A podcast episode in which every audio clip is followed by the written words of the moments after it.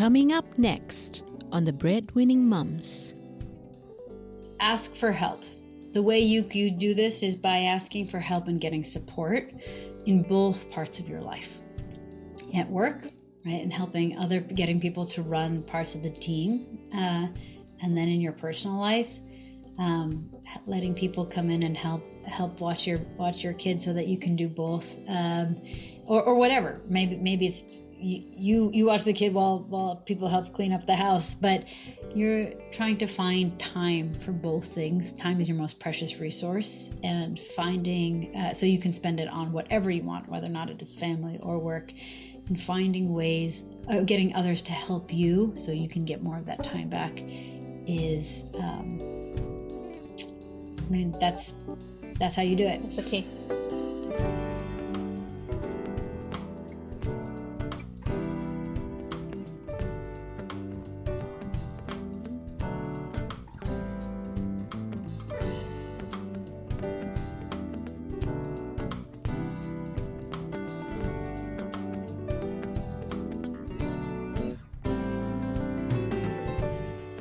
Welcome to the show. I'm Jane Lim. On the Breadwinning Mums podcast, we debunk the myths of working mums, cheer each other on, and show the world that it's okay to be a mum and still pursue excellence in your chosen area of expertise. Today we're chatting with Masha Sedova, a fellow breadwinning mum with a six month old son, Helix. Masha is a co founder and president of Elevate Security. She shared with us her life story about moving to the States from Russia, building a startup company in Berkeley, California, and juggling pregnancy and early motherhood whilst fundraising and transforming her company to a complete remote work arrangement. Here we go with Masha Sedova.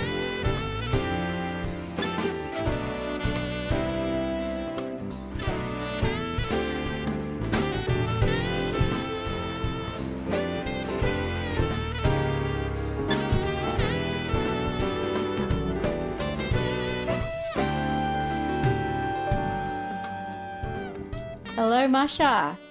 Hi, Jane. Great to be here.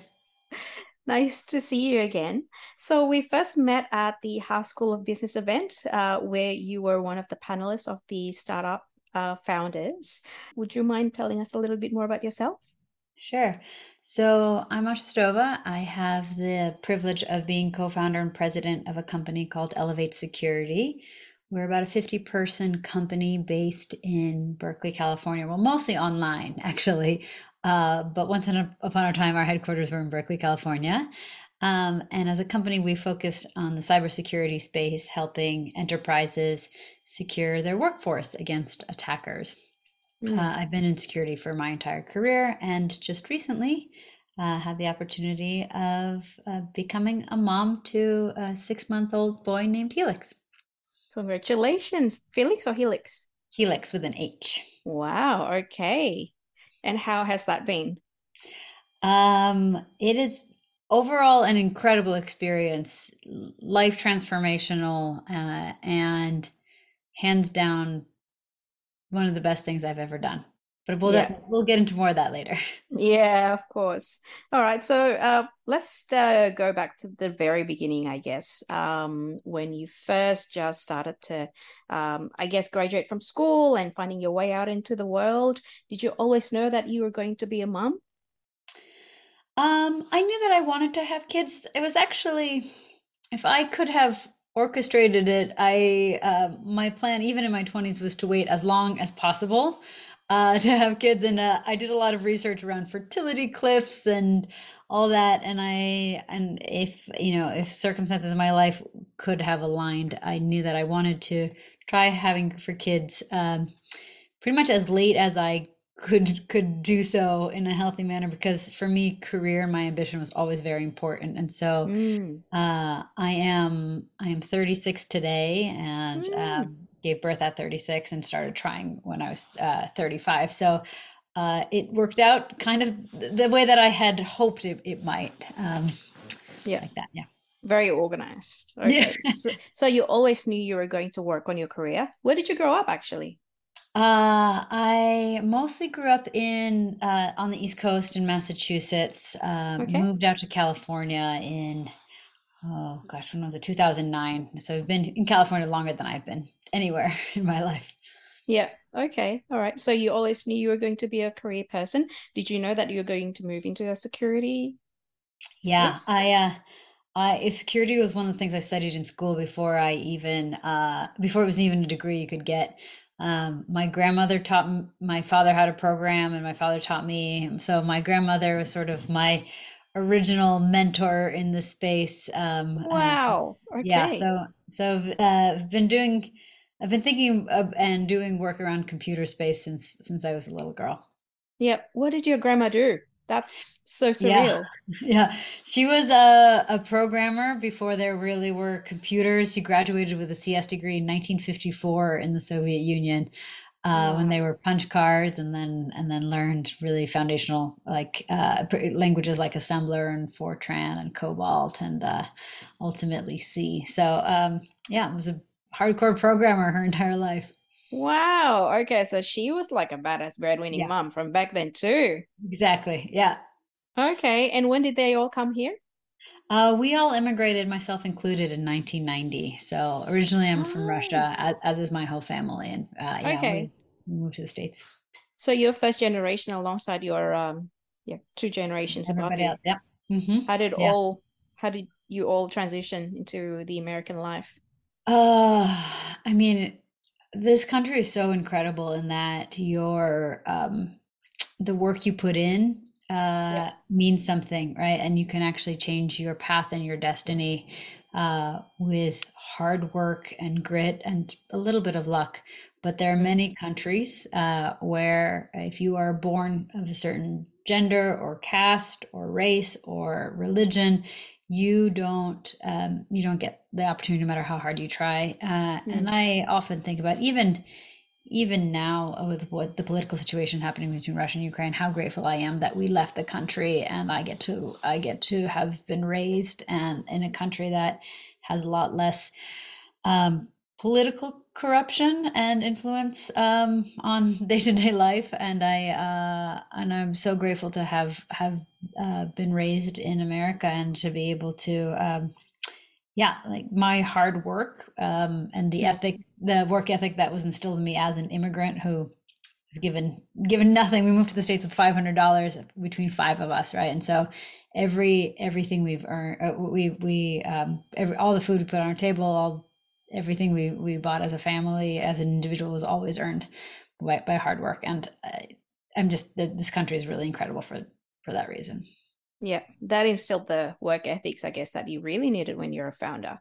So there were five of you that came here from from Russia. Was it you, your parents, and your I had grandparents? I had two sisters who came with me. My grandparents came later.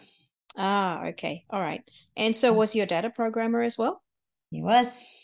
Wow. Yeah. Okay. So, Yeah. you know, All the way back. Yeah. very tight. Yeah, exactly. hmm Okay, cool. So when was it when you finally knew that you were going to work on on this startup then?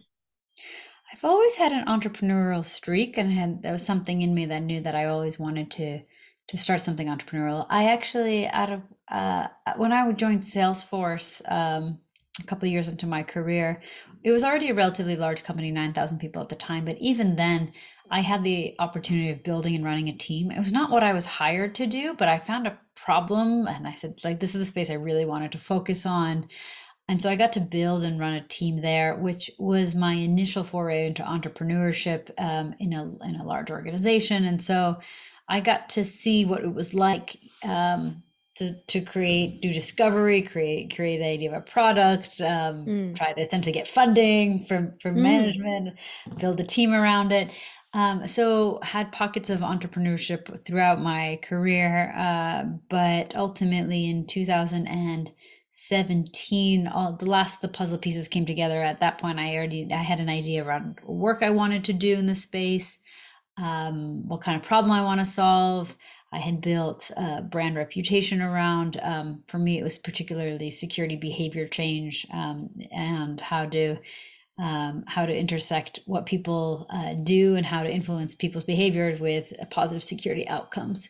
So mm. creating a brand around this, showing that that there was um, a unique idea here that no one was was really doing, and then the hmm. last of the puzzle pieces was finding a co-founder um, mm. base, which uh, which was a uh, a must have for me before before having the courage to to start a company.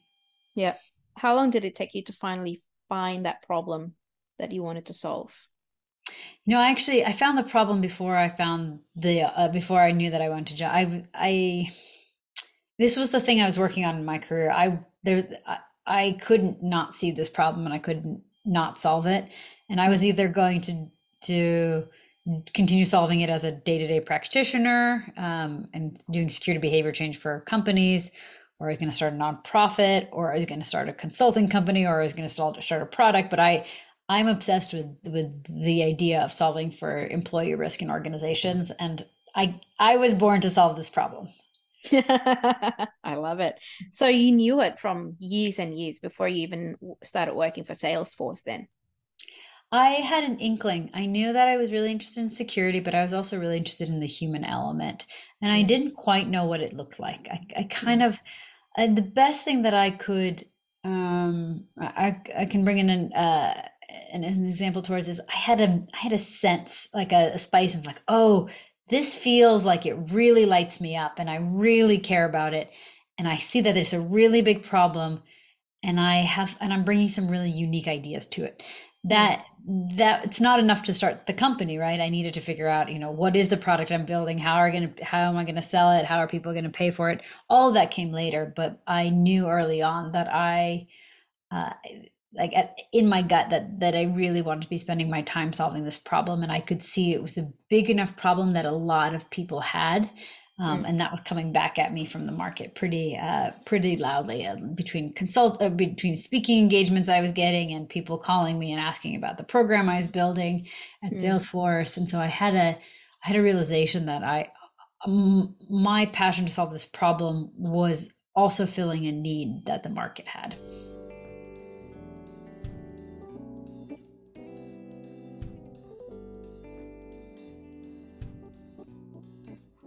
So were you working on this um, solution even throughout your time at Salesforce as well?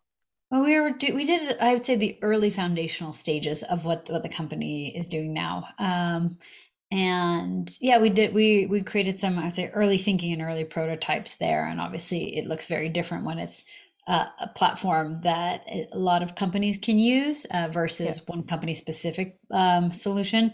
But yeah, we we essentially had the, our our first very early prototypes at at Salesforce. Yeah. Okay. Was there any friction uh, when you wanted to leave Salesforce and take this idea with you? Did they ever uh, say, "Hey, I think we own some of the IP because you were working for yeah. us then"?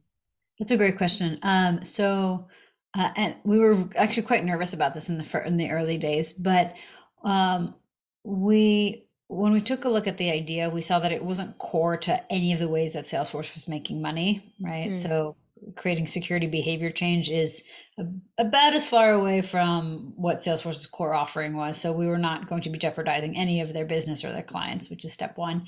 And mm. step two, uh, we uh, ultimately got um, back. We get uh, one of our angel investors was one of the co-founders of Salesforce, Parker Harris, and, and the mm. CTO at the time. And so um, we we decided to cover our butts that way by making yeah. sure that we got we got a blessing from from yeah. the executives. and there was a couple of ways we could have done it. We either could have gotten Salesforce Ventures to try to back us as a spinoff, and they've they've done that a couple times, and actually have since then come and invested in the in the company since uh, uh in a couple later rounds, mm. or talking to one of the founders, or going the legal route was absolutely going to be the hardest and more painful one. And so, um, if if you have an idea that isn't going to conflict against your your current company's core uh, core way of making business uh, business decisions, it's totally fine to uh, to start finding other ways of getting that support.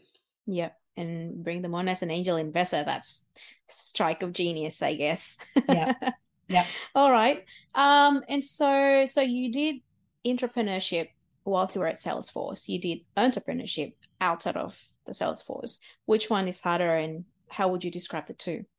Oh, absolutely. Uh, externally to Salesforce, because at the end of the day, you get to have a uh, a paycheck from a large company, and you know it's going to be there every week, and uh, and there's it's just a, a bigger safety net when you go out on your own there's no mm-hmm. guarantee that tomorrow there's going to be money in the bank and you have to fight for that and, and make it survive and, and, and fight for your survival and um, and prove that you should exist another day uh, and it's it's exciting and it's terrifying a hundred times more than working for a larger company but it's also there's a sense of freedom that you just can't quite get when you uh, when you when you work for somebody else uh, and as opposed to working for yourself yeah. Okay. and um, what are the top three lessons, personal lessons, that you've learned since becoming a founder? Hmm. It's a great question. Um, I, I'm just worried about li- uh, limiting it to three. One of them was finding a good co-founder is non-optional. It's not nice to mm. have. It's the mm. difference between living uh, making a more sustainable life choice and not. And uh, one of the reasons and i think we'll get into this a little bit about uh, the balance of of being both a mom and a founder um, having a co-founder is the secret to that. Um, so uh, that's that's one one thing that i would say i got incredibly lucky with. Um, the second one is um, unlearning and learning all the time. So what you knew and what you got you to what got you to your current point is not going to be the thing that it may not be the thing that's going to get you to succeed in a year from now or two years from now. Um, and there's been a lot of humility and a lot of letting go of the things that I thought I knew or the things that worked up until a point and then they don't work anymore. And uh, not only do you have to find a new new way to you actually have to dismantle what you've what you've done. And what what that's looked like for us is um, potentially uh, some product pivots right? We've built one kind of product that worked to get us to a certain um, customer um, and a certain market share and then we realized that market share was way too small for some of the things we wanted to do and so we needed to pivot. And uh, and and and um, learning to let go, let go of things that you thought, um, yeah, you know, you you you you have a lot of conviction in, and realizing that you know it worked up until a certain point, and then it no longer serves you. Hmm. Um, the third piece is that. And I knew this going in, but I keep, keep saying this again and again and again. Is that um, culture uh, eat strategy for breakfast. I love I yeah. love that quote. Yeah. Um, but uh, at this point, uh, we've run a company through a pandemic, through the start of recession, through a war, which is it's probably the hardest possible time, right, to to do all this. Uh, yeah. And we've gone from being an in person to all remote, like so many crazy things. And the thing that keeps uh, the lights on in the company is the culture and building building a culture where people are excited to show up feel like they really uh, are respected by their peers and have similar respect um, their psychological safety in the environment uh, is a strategic differentiator. It's the reason people will stick with your company during hard times. Uh, it gets you it gets you loyalty and it also um, have people show up with everything they have, um, and not because they have to, but because they want to.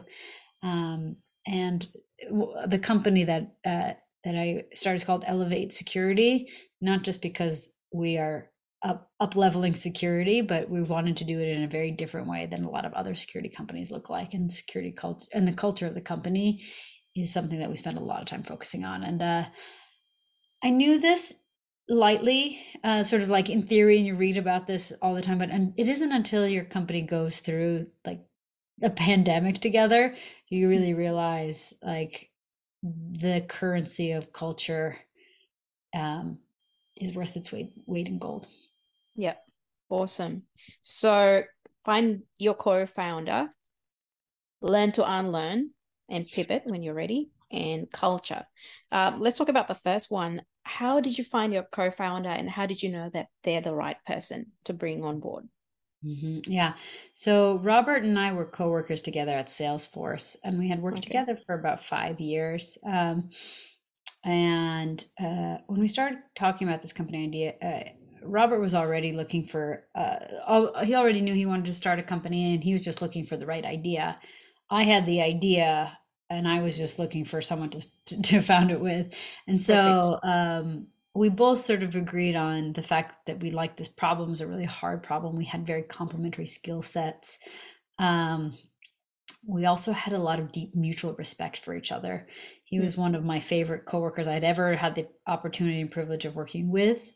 Mm. Um, I loved the way that he built and ran teams and seeing him him work in that that that um, capacity. And so the opportunity of spending a lot of time working with him uh, mm.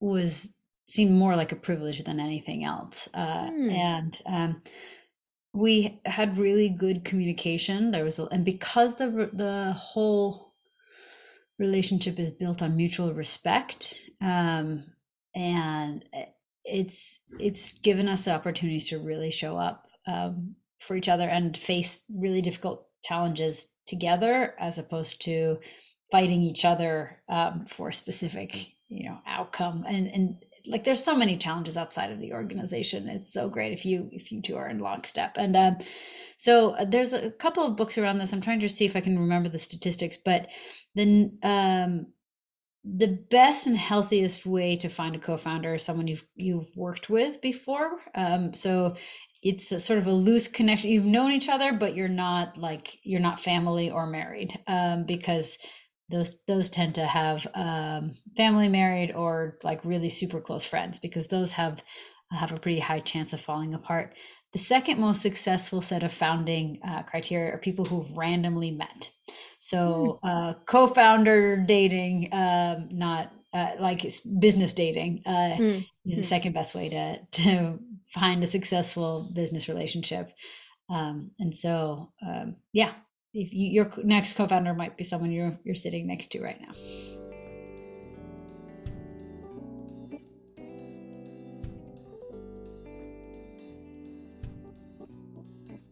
So the second part that you mentioned was unlearning and mm-hmm. um, pivoting, and this was one thing that I had a conversation with Vivek not too long after we met as well.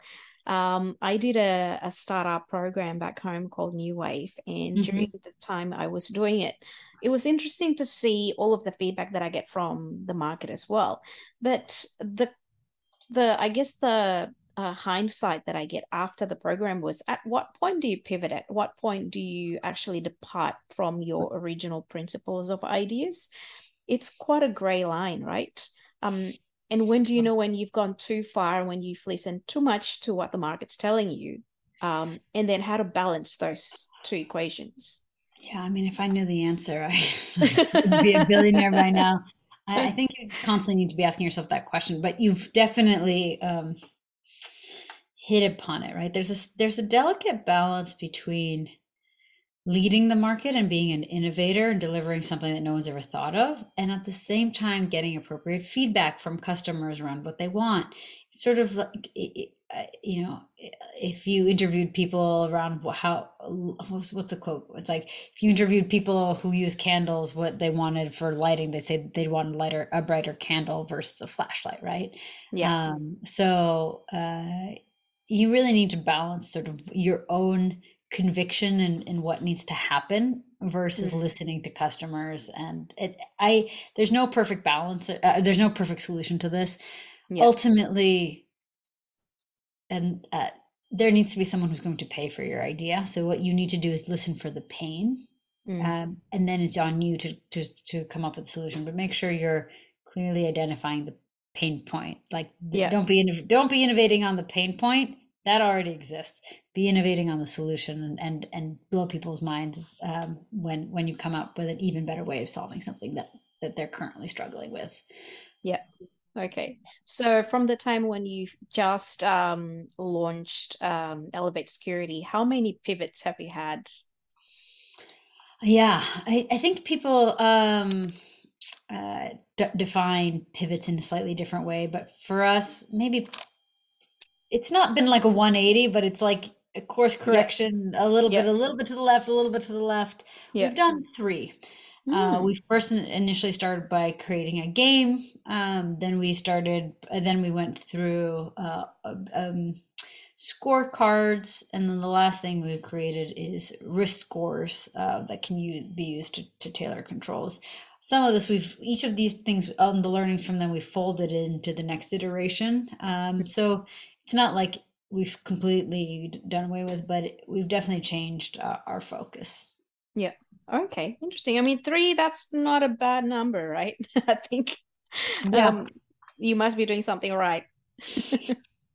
Yeah, I mean, yeah, yeah. I, I don't know. I don't know what's good. Or maybe zero would have been being perfect right out of the gate. I don't know anyone who's ever done.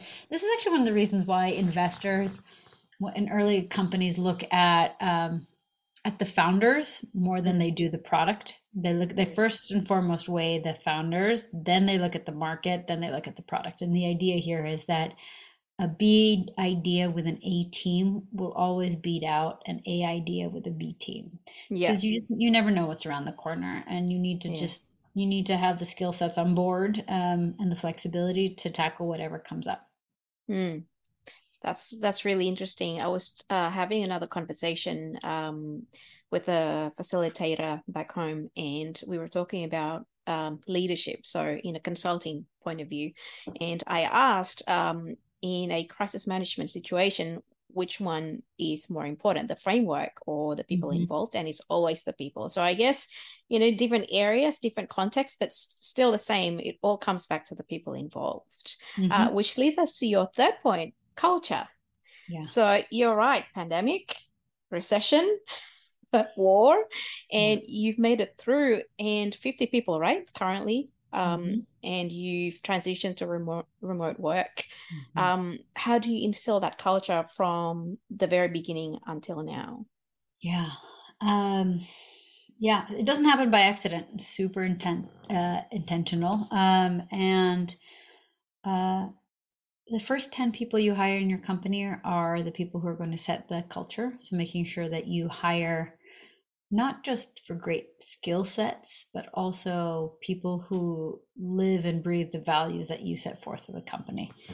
Some of the best advice I've gotten was that values should be uh, distinct, right? There should be a subset of people like, you know what, those values aren't for me because if if if they're values that describe everybody, they're not a good way of filtering out, oh, is this the right place for me to be? And there should be your your set of values should be when people read that, they should either clearly self-select in and say, yeah, that is me, and I want to be part of people who are like that, or people Mm. who self-select out, and you're like, you know what, Mm.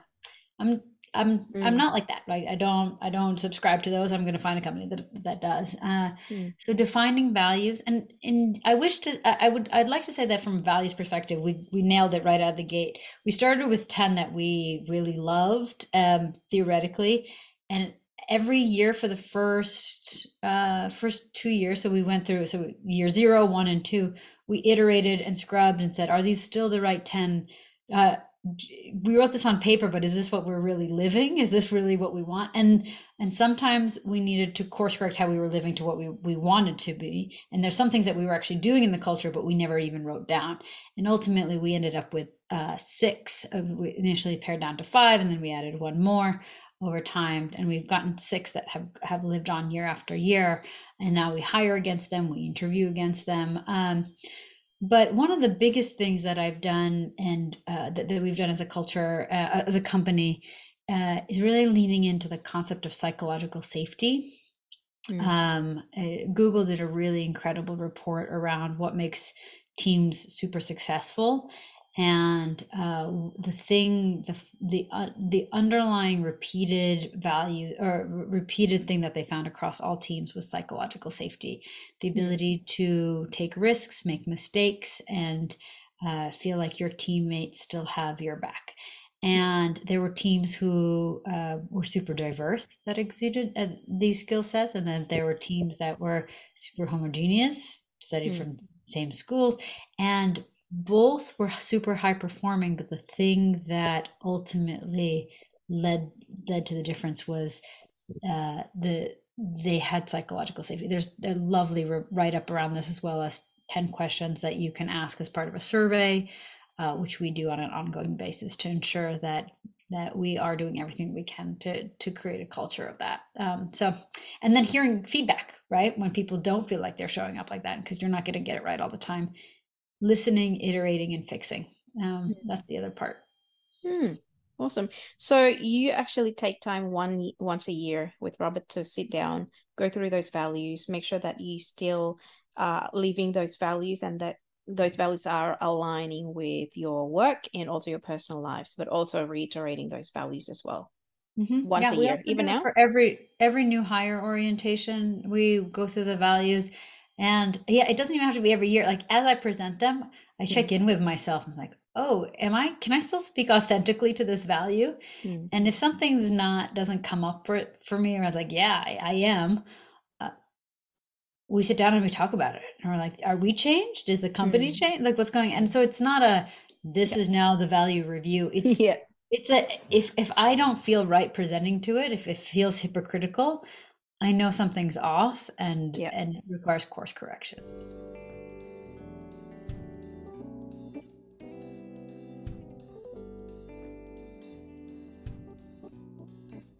so that's your work life tell us a little bit more about home life yeah. So um, I live in the Santa Cruz Mountains. Uh, we'll start with mm. geography first, and then we'll we'll narrow down. Um, okay. I had the opportunity in the pandemic to leave San Francisco and move to the Redwood Mountains. I live here with my husband Rob, and we've been married. Oh, for, Rob and Rob.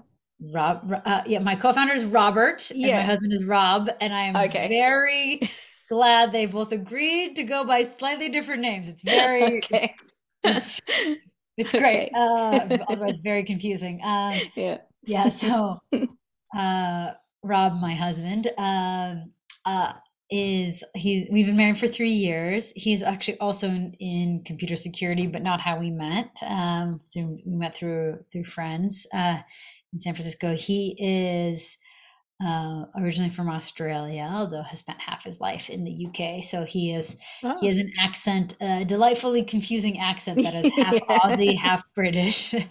um, okay. Yeah, so we got married three years ago. I just snuck that in right before the pandemic. Oh, um, oh, nice. uh, and in May of this year, just gave birth to our first uh, our first kid, as I was mentioning, Helix, who is now almost six months old. Mm. Great. Mm-hmm. How did you guys meet? So through friends. Uh, when was this? What was the setting? Yeah. So uh, we uh, initially met at a Halloween costume party. He was dressed as a bat, and I was dressed as a lion. Uh, but really, a lot of the or, the the, the uh, the place where we got to have a good conversation was um, at a friend's birthday party. But um, one of the things that both he and I are involved with outside of work is the Burning Man community. We both really mm. love building uh, large scale art installations and creating interactive um, activities. Uh, he was really into interact um, immersive theater, uh, and we um, yeah, we started bonding over that conversation and creating like immersive interactive experiences and art pieces. And uh, and really met through our um, our Burning Man community in San Francisco, uh, who uh, ultimately uh, so so we ha- we actually had numerous dates and conversations before we uh, ever really got into the con- uh, realization that we were very much actually in the same industry and had so many many overlaps uh, yeah. so much so that at one point his boss tried to recruit me onto their team. And so i went i went for for an in, like kind of a pseudo interview. And, on campus and i was like no this is all too close. We're, we're I'm, I'm not, I'm not gonna do that. So um yeah so we uh yeah uh, so a lot of overlap uh professionally but we met we met through personal interests. When was this? When did you guys meet? Oh, so we've been together for seven years. So however, wow. whatever year that was, 2015. Yeah. That seems about right. Yeah, thanks. Yeah. Yeah, that's all right. So, um, dated for seven years and then married for three years now. Mm-hmm. So we dated um, for four and married for three. Yeah. Yep. Okay. Mm-hmm. Which one was the hardest, finding your husband or finding your co-founder, Rob or Robert? Equally difficult. I mean, the thing is, having a co-founder is also like getting married. Like yeah. I spent so much time and uh, tackled difficult situations. So I got to tell you, the skills that make you a good spouse is also this. Uh, there are also the skills that make you a good co-founder. Giving and receiving feedback, opening, listen, uh, listening, forgiveness, never, never saying "I told you so." Um, like not unlearning, not, yeah, unlearning. There's so much, yeah, or tackling new skills together. All of it, yeah. yeah. Yeah. I kept joking, uh, like when just before I went into labor, I was like, I wonder if keeping a company alive during the pandemic is going to be harder or easier than than giving birth. Uh, and it's it's not an apples to apples comparison, uh, but they both they both require a lot of perseverance. yep. Yeah. One is more short lived, I guess, but a lot more yeah. intense. yeah. Yeah. So um I mean, they're both such critical life decisions, and uh, you know, also require a little bit of luck. You know, being introduced or being in the right place, the right time. yeah, need the right people. Yeah, perfect. All right. Um, and so, which one is is harder? I guess being a mum of a newborn. You've lived the first, uh, you know, fourth trimester now, so you're yeah. out of the woods. Yeah. Um, or you know, during those first few months or first year of starting up your own company how how did the two contrast yeah um so i actually i amazingly i think having a newborn has really helped my journey on on the on the startup world. Uh, they're very different experiences, to be clear. I mean, you're both keeping both alive, but for they require very different skill sets. Um, and I would say um, both require a trust in yourself, a level of your intuition, um, and a, boldness of going forward, even though you may not know what's around the corner, right? Like um, trusting that that no one else has has any better answers than you do, um, mm. uh, and and then also reaching out and asking for help. Um, I think that's both both valid in in both cases. Uh, but again, they're very different. What are the one of the things that I've really enjoyed about my journey to motherhood is showing up with a very different part of myself. Uh, mm. My work self requires a lot of brain power and a lot of mm. deep thinking and deep mm. work and networking and being charismatic and on. Um, and me uh, being a mother requires a lot of empathy and a lot of patience, um, uh, a lot of a lot of intuition and trust, um, and a lot of asking and receiving help um, has been part of the journey. But one of the things that has been an unexpected gift in in both is that uh, before before becoming a mother, um, Elevate was my first child, uh, and its success uh, is in, was intrinsically, or I guess still is, is intrinsically tied into my own um, understanding of my own self worth. No matter how much I wanted to unpack it, uh, I would be very unrealistic to say that if I didn't if the company failed, I would feel like I failed. I would feel like I I did not do enough, right? I was not enough. I did not. I yeah, I, I didn't do what ne- what needed to be done to to get it off the ground. Even though there's so many things outside of your um, your purview, market timing, etc. But uh, I, I'm still very conscious about the fact like if the company fails, it will feel deeply personal. Uh, and that's really scary. And and not only is it really scary, I think it also potentially blinds you sometimes for taking the risks you might actually need to to do mm. it right. Um, mm. Right, you might actually sometimes you might need to go bold, spend spend more money in a direction that if it doesn't pay out, your company's done. But mm. you know, mm. otherwise it's a slow death, right? Where you mm. you have to you have to balance some really big decisions sometimes. Mm. But in in giving birth and becoming a mother, I've suddenly uh, it's added a, overnight a whole new part of my identity. And I think about identity as let's say a whole a circle, right? With parts of, you know, me as a wife, me as a mother, me as a founder, me as a thinker sister. or the thought leadership, a sister, right? There's a lot of wedges and me and my career self identity, how I was perceived by my peers, the respect um, my um, of my brand and the industry took up a really big part of my identity. It's something that I had worked yeah 25 30 years to cultivate mm-hmm. and spend a lot much of my waking time focusing on and so it was a huge part of my self-identity mm-hmm. uh, and as i was mentioning had really high stakes and overnight i now had a huge wedge that did not exist before mm-hmm. and my other wedges had to make room for it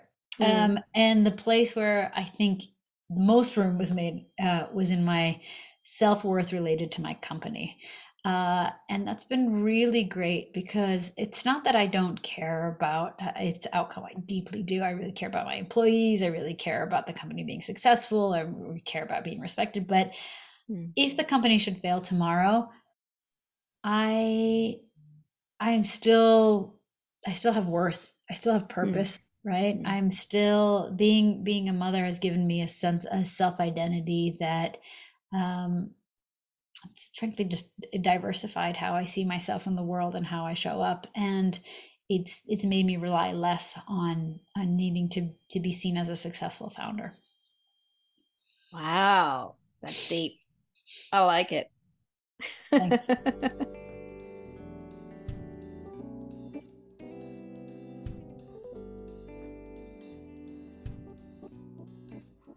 how was your pregnancy? And how did you juggle pregnancy with running your own business and then mm. um, the time post delivery when helix was just you know a few days old? Yeah. Um i know the the pandemic was hard for so many people and so many reasons but one of the truly incredible benefits of it is is working from home and i mm. and uh I got to do my entire pregnancy wearing slippers and pajama pants. Uh, and uh, not having to commute at all into any office. And I am so very grateful. And for anyone listening who's had to be pregnant and and have to sit in, in like, commuting and like mm. wear heels to work and um, go through first trimester nausea like in mm. in in public bathrooms. I'm so sorry. Like I don't know how you did it because it's hard enough as is, right? Working from and but and and I get to do it in sweatpants, right? So um it is like that is a huge gift in that space. Uh so I'm incredibly grateful, right? And just to be able to like be off video uh if I wasn't feeling it, right?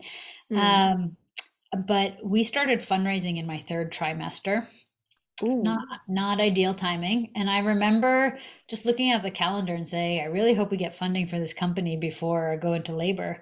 The mm. punchline is we didn't. Uh, and the thing is about labor is it comes uh, when it's it comes, comes, when it comes, right? It doesn't matter. yeah. Like your life, there's no yeah. good time for it, right? And uh, um, but before we get into that, just fundraising while you know six, seven, eight, nine mm. months pregnant. Mm. Um, you know, I'm really grateful I didn't have to do that in person because, as much as I would like to say that we live in, you know, the a modern era where VCs do not have bias against against pregnant women, that's absolutely not true. Uh, and I'm just really grateful that that was never part of the equation. Um, mm. I never told any of my uh, the people that I was pitching that I was pregnant until it got far enough down in the conversation where it, it became relevant and mm. and it was worth knowing. Mostly before we were about to meet in person, I just uh, dropped them a quick note. Uh, it's like, hey, just yeah. so you're not surprised, FYI, right? Yeah. Um, which is how how I decided to handle it. I guess some other people might handle it in different ways, but um, I was very nervous about um, having my pregnancy be held against me and the company, um, mm. and us not being able to fundraise because of it. Yeah. And so, um, yeah, just really grateful to take that factor off the table. Um, yeah. One of the reasons we actually had a hard time uh, fundraising is because we started fundraising uh, pretty much as soon as like Russia invaded Ukraine, and it did some very very funky things to the VC market. Um, so our timing was bad in in a different way. Because uh, of the macro, or because of your background? I'm not. No, not because of my background. Because of the macro. Because of just okay. what what it was doing to yeah. um, to the markets. Yeah. Okay. All right. Yeah. Um, good good question though. Yeah, it was really interesting that you mentioned that as well during the class because I just thought, you know, if it was a guy who has a wife who was about to give birth, he will be living through the exact same dynamics at home, right? Why should that be held against us just because we're the one carrying the baby? Okay. Um, so yeah, I wish I wish things so all VCs listening out there, please don't hold it against us. We're all here together, and it's just the other part of the equation, right? It's still the same house at the end of the day. So mm-hmm. yeah, but continue on, go on. Yeah. Um. Yeah. Uh. So the other thing that uh, quickly become became real, I, I, I was one thing that was really important to me is that I um, I took three months off for maternity leave, mm. and when you're running a company, that's that's hard to do. Um, but I started. Fortunately, uh, the gestation period is you know 10 months so you have a lot of time to think about how how you're going to step away and mm. the company can run successfully mm. um and there's some of the things that I, and I should back up and say yes as the co-founder of a company I can set my the maternity policy um but uh, and and what what our policy is is 3 months uh, of maternity and paternity leave in the company um and I wanted to take that because I wanted to do it for my own well-being mm. and my baby's mm. well-being my family's well-being but i also wanted to model that for my company and for anybody yeah. else in my in my company because if i was is going to set set it as a policy and not take it what i would be doing is modeling that it was not not actually yeah. a benefit that that we should take and so um and I just I firmly believe that it is possible to do both and um, to, to both work and show up for your family. And it requires a little bit of planning and thinking about it, how you're going to manage it. Mm. Um, but but it is possible to do both. And I and I wanted to to model. It. And the first way I was going to start is by actually taking that time off and and actually disconnecting meaningfully. Um, so. Uh, the way that I was able to do that is by hiring a really great team around me. Um, so first and foremost, it started with um, with my co-founder. Uh, I do not think that I'd be able to do that. I don't know. I've never lived a different reality, but uh, I in in in the reality I live in, I couldn't have done that without my co-founder, who you know I I trust implicitly and uh, understands the ins and outs of the business and could absolutely handle um, handle the day-to-day operations of the company. I made a very clear set of boundaries and said, this is what I absolutely want to be called for. These are the things that you should check in. Send me a text message and I'll let you know if I'm in a place to talk. And here are the mm. things like feel feel free to run. Go yeah. Yeah. Go crazy. uh, and I said, I'm not planning on checking my email. So mm. like communicate with me via text. And so mm. like please escalate here uh, via this path. Mm. Um, and so, and, and I'll hop on if I need to, right? I'll hop on a phone call or, but I'm not planning on actively engaging. But I will tell you a sort of secret. I did scroll through my work emails while like up in the middle of the night breastfeeding. I, yeah, yeah. I never responded to any of them, but yeah, I yeah. did read through a lot of the changes. but no one expected that of me. Um, yeah. uh, and I also find that if I had replied midway through, people would be really confused. They should, you know, should we be yeah. looping Masha in? Um, but also hiring really great people in other, like to run different functions and trusting them and uh, making sure I really made sure we had the right people in place. And even within a couple of, uh, I think it was probably two or three weeks before I left on maternity leave, we realized that one of the executives we had in one of the functions wasn't going to be the right person. And it was, seemed crazy to, with three months or uh, three weeks to go, to let that person go and bring in a replacement, but weighed against the option of having the wrong person in place versus taking a bet on a new one. Um, we, we decided to take the bet on the new one and, and it worked out. Um, so uh, that's been, that was a really big, big thing as well. And also helped me take a step back and the joy of coming back into a company that's well running in your absence i mean is both a joy but also very humbling it really you come back and you're like well, what value do i provide if every if everything seems to be working so well here yeah but you build that right so take pride in that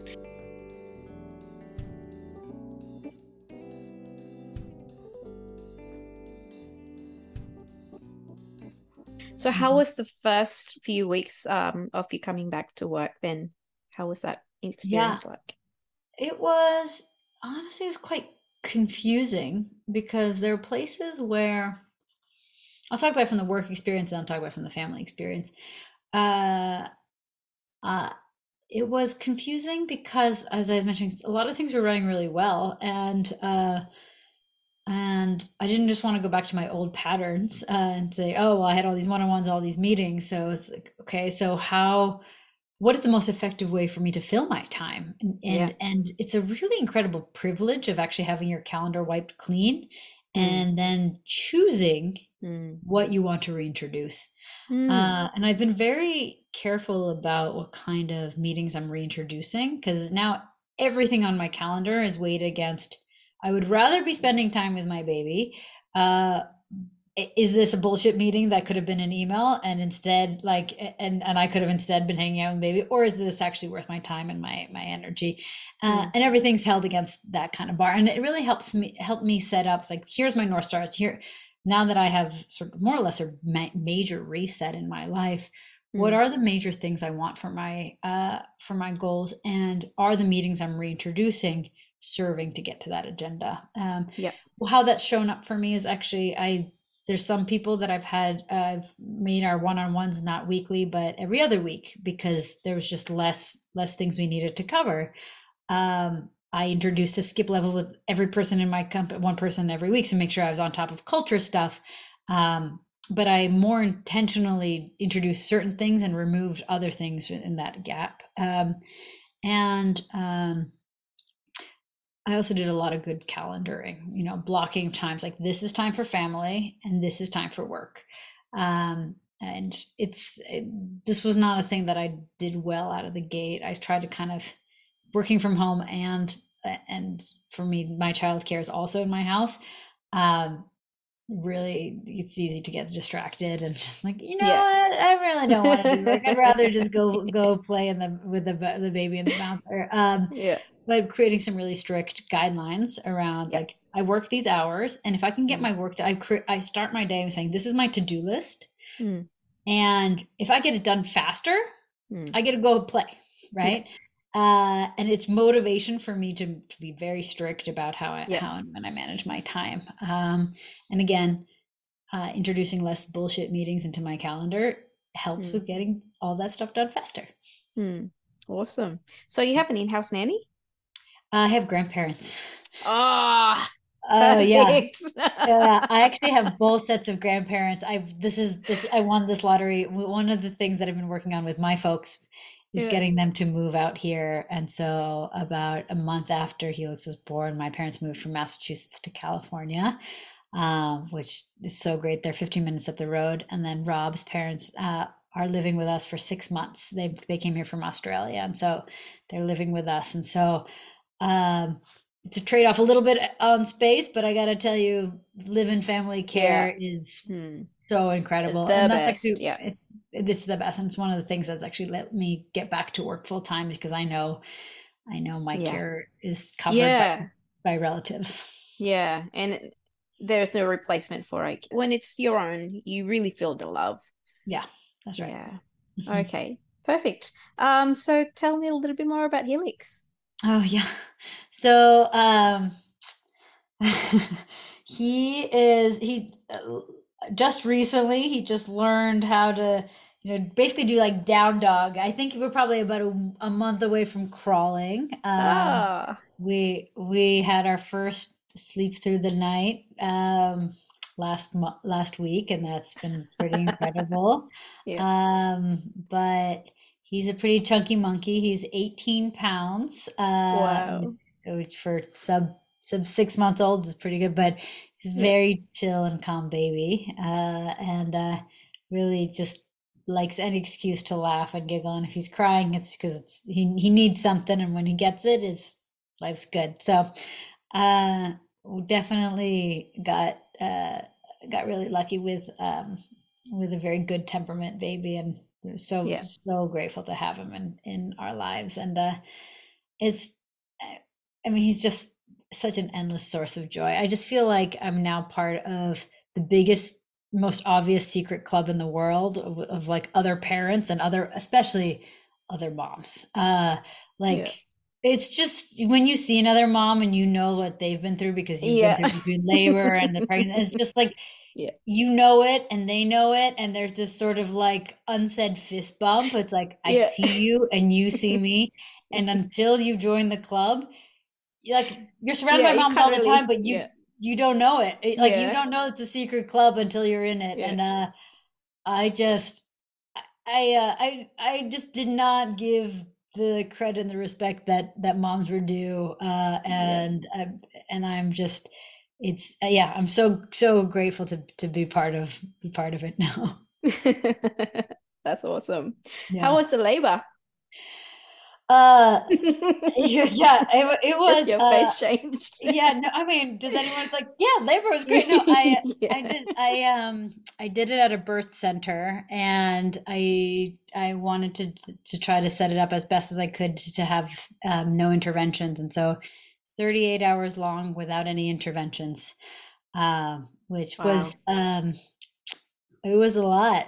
It was a lot but um yeah uh, both he and i got through it okay. The the baby and I made it all uh, out all in one piece. Uh, Wow. uh, and all- it was it ended up actually being a water birth, which was uh, Oh, nice. was just really wonderful. So um, Yeah. really really excited to have been able to do that. Yeah. Okay, perfect. I actually Mm-hmm. wanted to try water birth, but in the end, my um, OBGYN decided against it uh, for, I guess, insurance reasons. But good on you. Any more?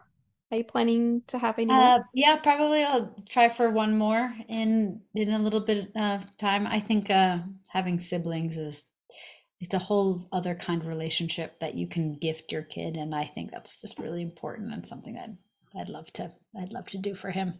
Yeah. And uh, And yourselves, I guess. and myself, yeah, to be clear, Yeah. like yeah. Yeah. Also, Then also you can just take both to a park and let them play around. that's the goal, right? Yeah.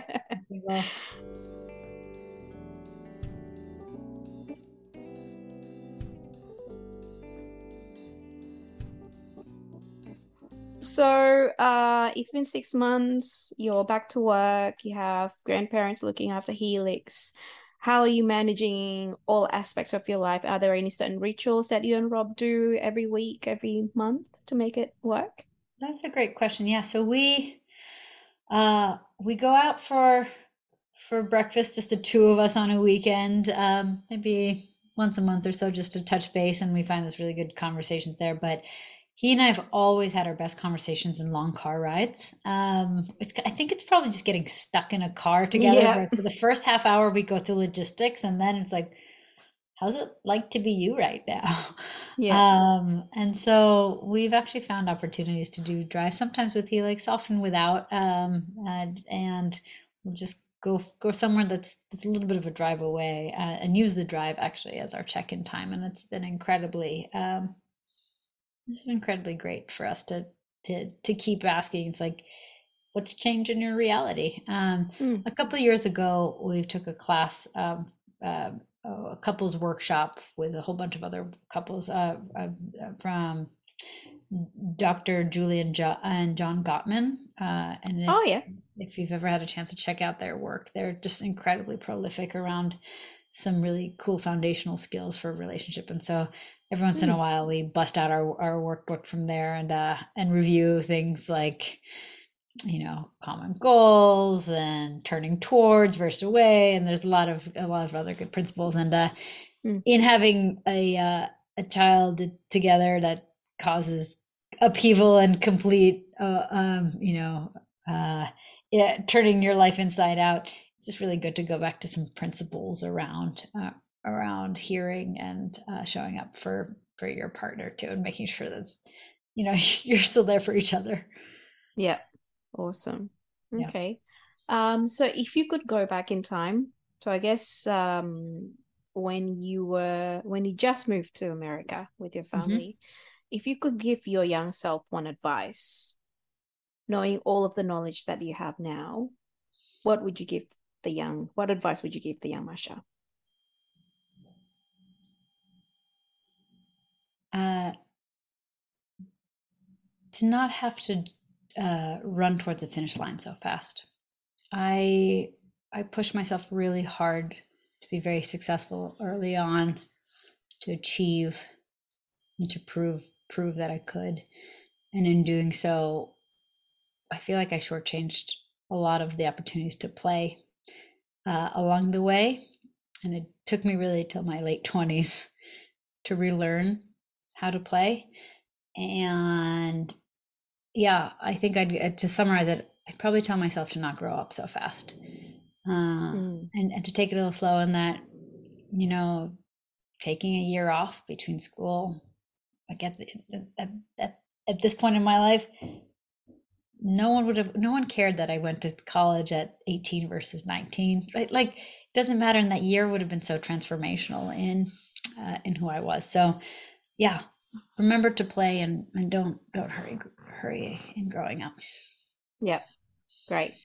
And what's your alpha mom song? So if you have a deadline looming at work, you really need to fundraise, uh, Helix is sick and you don't feel well yourself, what music do you play on your mental mind to make it through the week?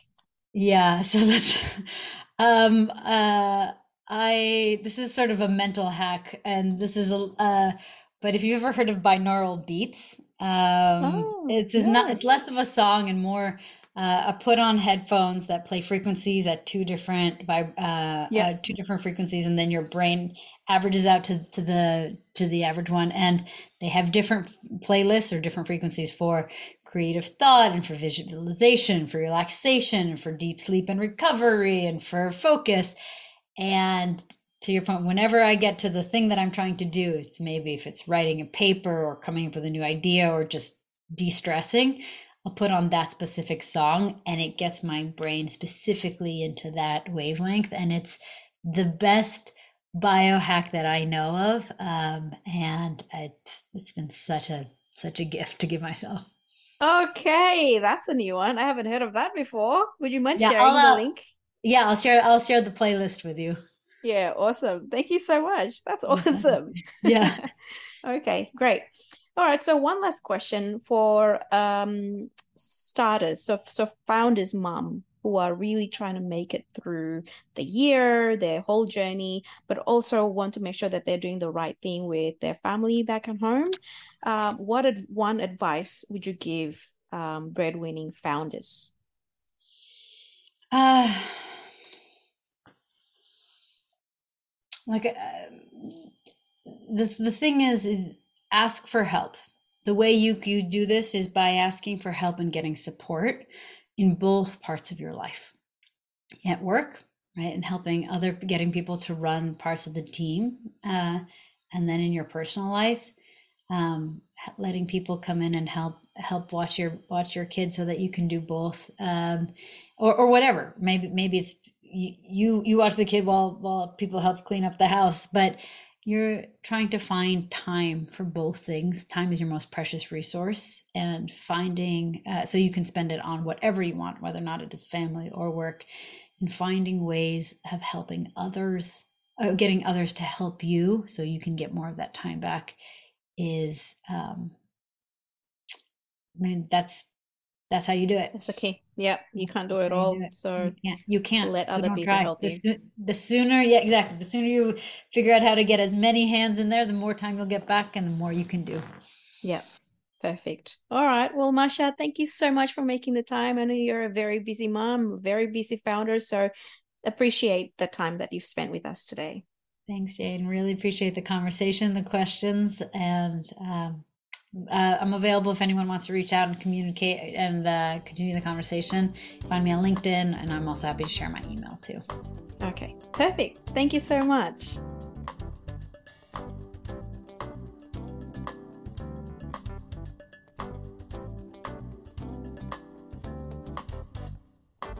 Thank you so much for listening to Breadwinning Mums. Please subscribe and leave us some feedback so we can continue to make the show better for you. If you know a fellow breadwinning mum, please share the show so we can cheer each other on. Until next time.